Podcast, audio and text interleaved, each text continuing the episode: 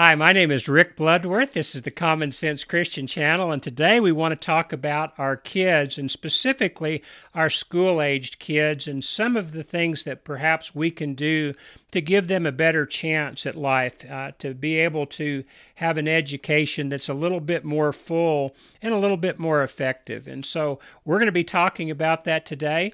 Uh, I um, might start at the very beginning by saying this if you find the principles and some of the things that we talk about today as being worthwhile, if you would like this video, if you'd subscribe to it, if you like these types of videos, if you'd share it with others, if you think the information that's contained within it would be beneficial beneficial to them. Well, all these things will help get this video before more people. And also, if you'll comment on it, that certainly hits the YouTube algorithm to where it'll put it before more people as well. Whether you agree or disagree, by the way, on any of my videos, I always enjoy getting your comments because if I'm wrong, I really want to know that I'm wrong. And if you have a question about something I've said or if I've misspoken in some way, it gives me an opportunity to correct that also. So, and if you support what I've said or agree with what I said, well, that's encouraging to me too. So please do those things. As I say, it will help the YouTube channel to grow. It'll help this particular video to get around more. And the topic that we're going to be talking about today, I believe, is absolutely critical because we are going to be talking about our children. In Proverbs chapter 22 and verse 6, it says, Train up a child in the way he should go, and when he's old, he will not depart from it. Well, the idea is there is a way to train children that is beneficial for, for them, that will stick with them for a lifetime. I think it's probably been a little over 20 years ago that I had a couple of the, the coaches, high school basketball coaches, came to me and they asked me if I would start a program called PIPS. And, and essentially, what it was was it was just a program that taught little kids how to handle the ball, starting in kindergarten and going through sixth grade. And so we started doing that, and we really worked on ball handling skills, and they got pretty good at being able to dribble without losing the ball. We gave them some very foundational things, and we did that probably for about 20 years until COVID hit. And then we kind of got away from that particular program. But for about 20 years, when you watched our junior high and high school kids, you noticed that they had the, found, the fundamentals down really well. They were able to handle the ball well, they were able to dribble without traveling, they were able to pass the ball to where it needed to go. And so the idea that these coaches had and the idea that the PIPS organization had was to teach them the fundamentals and they would stay with them through their basketball career. Now we know basketball is just a child's game for children, but it's still fun to play and the better you are at the fundamentals, the better you play it. And we had for quite a number of years in this little community of Happy, Texas, some really good basketball teams, not so much because I coached them, but because they learned some fundamentals and then they had some excellent coaches along with some great parents and some wonderful natural talent, which doesn't hurt at all if you're going to have success. Well, when we stopped doing that, we've noticed in, in recent years that the fundamentals have also started to decline as they've gotten a little bit older. And, and so we've seen both the benefit and the detriment. One, the benefit from teaching fundamentals, and the other, the detriment from ceasing to teach those fundamentals. Well, I believe this is what's happened to our school systems in America through the years, we, we became very concerned that there might be too much of a religious slant to our public education. And so they started removing God from the public education sphere. Maybe some of the concerns w- were good, but I think more than anything, this was a group of people who really didn't like religion. They didn't like to be bound by the religious standards that are contained within Scripture. And since they didn't want to be bound by it, they didn't want anybody to be bound by it. There's a man by John Dewey. He's actually called among some circles the, the father of public schools or American education. And John Dewey had a theory or a plan and what he wanted to do, let me read this so that I can get this right. He wanted to make sure that the supernatural beliefs were swept into the dustbin of history, and he believed that science was the broom with which that could be done. In other words, he thought religion was unscientific, and so he thought they should be getting rid of religion from the schools.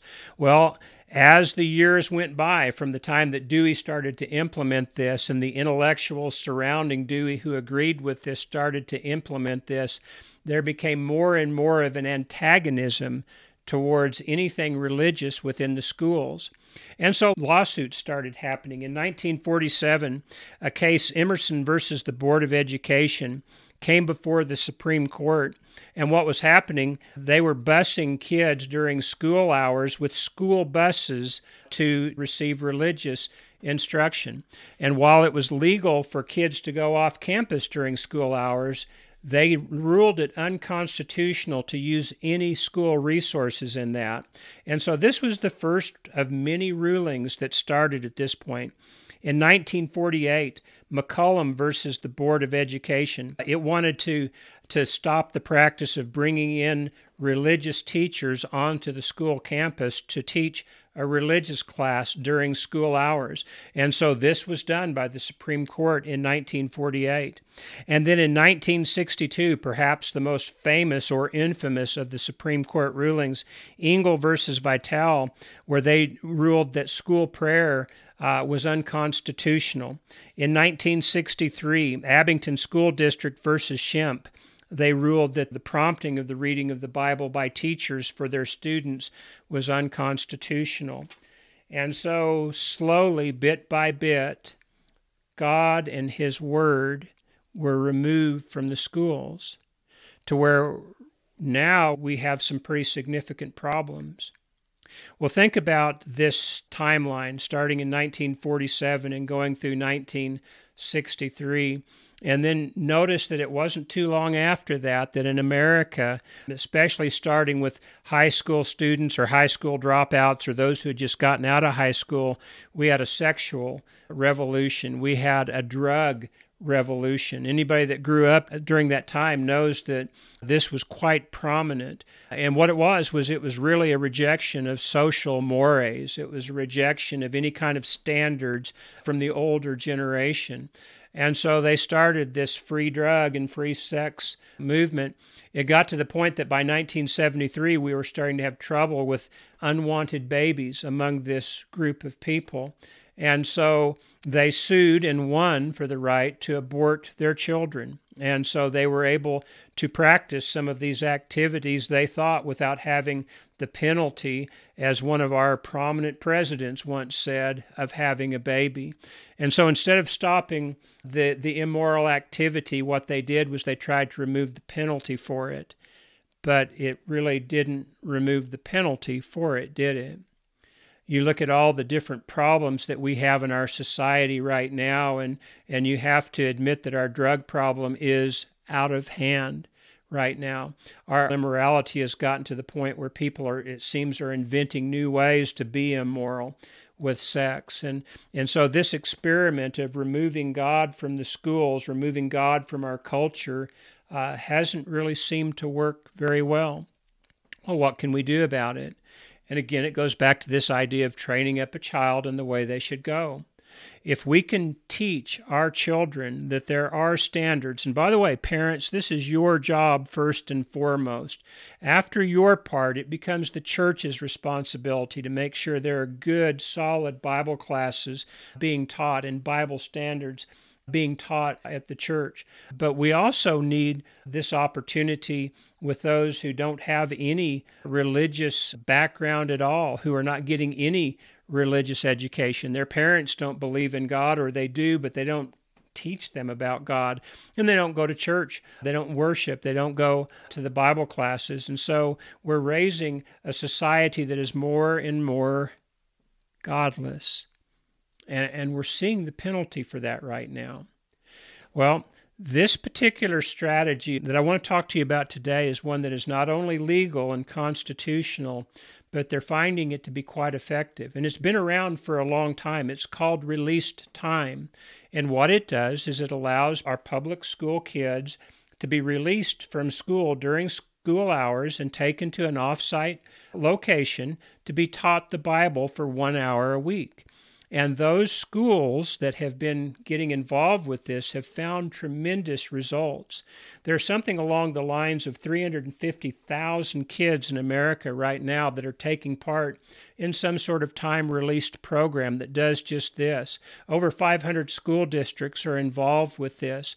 And one of the things that they are finding is that by teaching the kids standards from the Word of God, principles like don't lie and don't steal and be moral and chaste in your behavior, they're finding that these things are going a long way to restoring the discipline that they have been losing through the years in the public schools. Well, why is that? Well, when a child believes that there is a standard that is unchangeable and they believe that that standard is from an authority that is absolute, God, and that they believe that there is reward for good behavior and punishment for bad behavior, well, kids start to become self policing and they start to have a little bit of pride in their character and in their conduct, and it has a way of rippling out to others as well. And the schools that are implementing these programs have been noticing a, a, reduction in discipline problems. They've been noticing a reduction as they get into the upper grades of problems like drug and alcohol abuse and the widespread uh, sexual immorality problems that, that come along. They're finding a reduction in these problems. And so the school systems, many of, of those who are taking part in this release time have have tried to go ahead and, and bring it on up into the junior high and high school and have done that with very good success through the years. Well, why don't we hear about it more? If 350,000 kids in America are taking part in over 500 school districts, why don't we hear about it? And part of it is so many people are so afraid that this might be illegal or, or unconstitutional, um, they just don't want to hear about it. And so it's not talked about much. Well, there's a man by the name of Joel Penton who was very interested in getting this release time program started in, in his hometown. And they found such success with it. And other people started asking him, Can you help us do this? And so he wrote a book called During School Hours, but it describes their institution. It's called TimeWise. And, and what TimeWise does is it assists schools in getting a release time program. It assists them with any legal questions that they might have. It assists them in getting liability insurance for the time that they're off of campus. It assists them in doing background checks for those who are going to be involved in teaching the kids. And it gives them even a curriculum if they would like it, either to, to go by or to use as an outline for the Bible classes that they're going to teach. And so this LifeWise has turned out to be something that a lot of schools are starting to take part in, and a lot of schools are finding really good results. It's a brand new program, but it's something that is starting to really kind of spread, and with very good reason because it's having very good results. Well, maybe this would also be a good time to explain the conditions that will make it legal and that will make it constitutional. First of all, the reason it's constitutional, release time was tested in the Supreme Court in 1952. It was a, a case of Zorach versus Clauson, and the Supreme Court ruled in 1952 that it was, in fact, legal and constitutional to teach public school kids during public school hours as long as three conditions were met. And the three conditions are this first of all, it had to be at, at an off school campus, an off school facility. It could not be done anywhere on the school campus. The second was that it had to be privately funded. And included in that were no school resources could be used for this release time program. In other words, they couldn't use their buses to take them to, to the offsite location. They could not use their bus drivers to even drive a, a private bus. They couldn't print up uh, material uh, that would advertise the release time. They could pass it out if it was already printed up for them, but they couldn't use any school resources in doing so. And so the second one was it had to be privately funded, no school resources allowed. And the third, it had to be 100% voluntary. By that, they had to have parental permission for every student that went off campus to go to this Bible study for one hour a week. And so, meeting these three requirements being off school, not using any school resources, and having parental permission for the kids to take part in that, being completely voluntary, it met all three of the requirements in order to be constitutional and legal. And according to Joel Penton, as he was writing this book, he's not aware of any challenges that have been made to this since it was a Supreme Court ruling. And so they've got a situation that is turning out to be quite beneficial to the kids. And, and when you think about it, training up a child in the way he should go. It's like teaching a little boy or a little girl basketball fundamentals. Once they learn how to dribble the ball right and how to pass the ball right, they become a better basketball player. Well, once you teach a child not to lie and not to steal and not to be sexually immoral and not to be drunk and just on and on and on, and you're teaching these things from the Bible unashamedly, by the way, looking at the Bible as you're teaching it, well, you find really good results. And those who have taken part in it are finding that it's something that has been quite beneficial to their school district as a whole. And I haven't heard of any detriments to it as of yet. But again, if you're interested in that, I'll try and put a link to lifewise.org and you can get more information about that and you can start seeing what it will take to get a release time program within your community. Now, as as far as some of the responsibilities that we have, I want to point out some standards that God has always had. In Deuteronomy chapter 6 and verse 4, this particular situation is Moses. He's in the last month of his life, and God is having him give the Israelites instruction for how they're to live, and a very big part of that instruction is how they're to train their children. And so in Deuteronomy 6, verse 4, Moses starts off by saying this Hear, O Israel, the Lord our God, the Lord is one. Love the Lord your God with all your heart, and with all your soul, and with all your strength. These commandments that I give you today are to be upon your hearts. Impress them on your children. Talk about them when you sit at home, when you walk along the road, when you lie down, when you get up. Tie them as symbols on your hands and bind them on your foreheads. Write them on the door frames of your houses and on your gates. One of the things that God was absolutely uh, firm on was that they were to raise their children to know Him and to know what His standards were. That was to be impressed upon the kids. Just a few chapters back in Deuteronomy chapter 4 and verse 7, God talked about the commandments that he was giving to them, and he had Moses say this What other nation is so great as to have their gods near them the way the Lord our God is near us whenever we pray? And what other nation is so great as to have such righteous decrees and laws as this body of laws I'm setting before you today?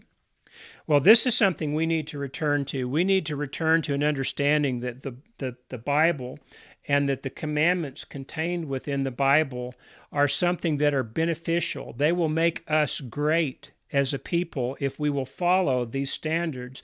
Just like learning the fundamentals of a sport will have the potential to make you a great athlete in that particular sport.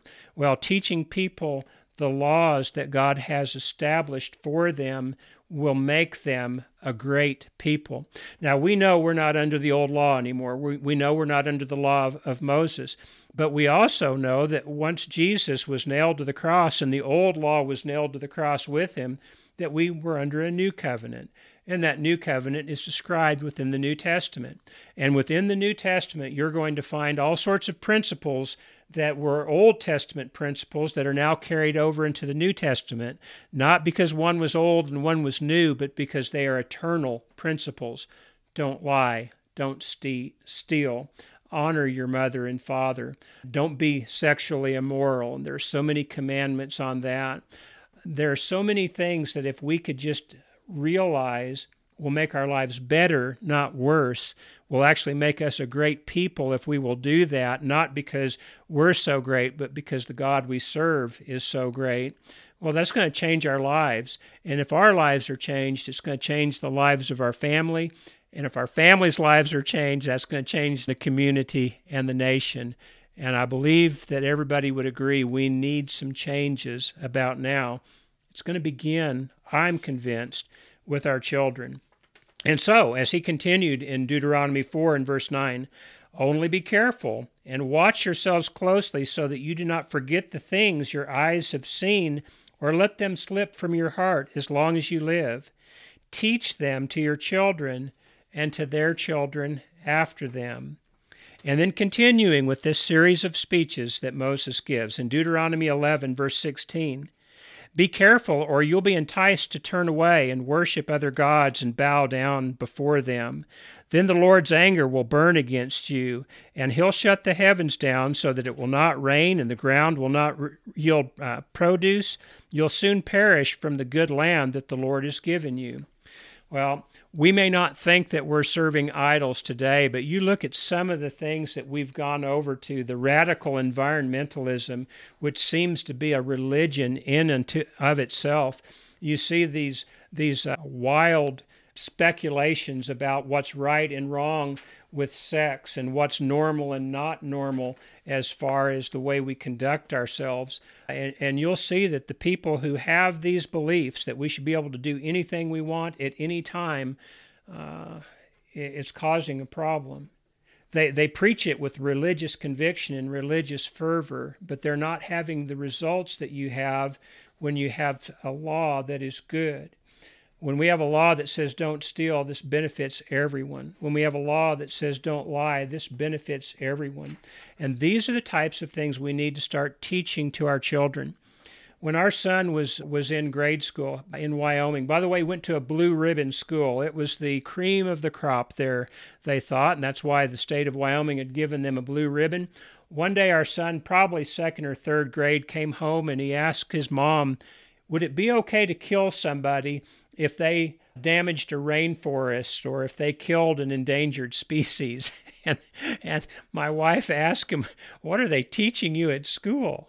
And, and of course, she took that opportunity to tell him that we don't want to damage any part of God's nature or, or kill an endangered species, but that man is more valuable than a tree or an animal. And we need to keep that perspective uh, in its proper place.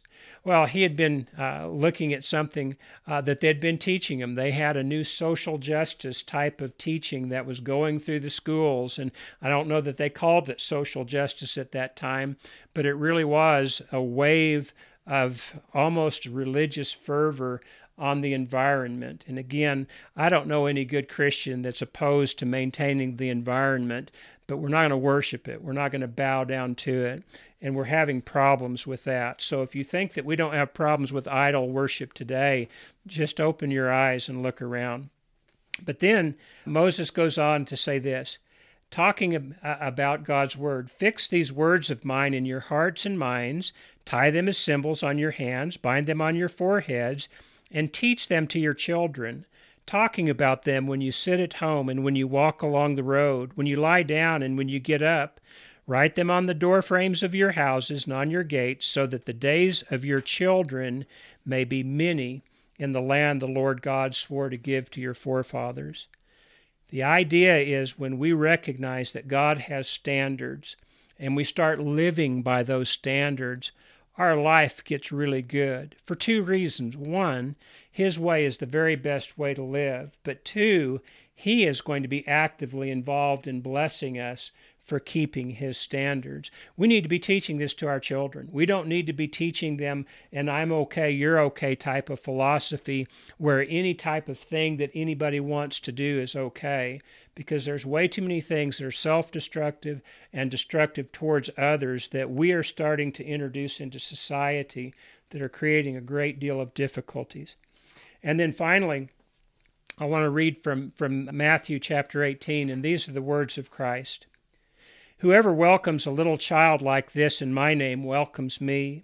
But if anyone causes one of these little ones who believe in me to sin, it'd be better for him to have a large millstone hung around his neck and to be drowned into the depths of the sea. Woe to the world because of the things that cause people to sin. Such things must come, but woe to the man through whom they come. Jesus is pointing out that we have an obligation to train our children right. If we'll train our children in God's ways, if we'll train our children to love their neighbor as themselves, if we'll train them to love God with all their heart and soul and mind and strength, we're going to be raising happy children who are going to be good citizens, who are going to be good neighbors, and who make other people happy. But I think if you're like me and you look around, you have to agree that somewhere along the line, the train has come off the rails.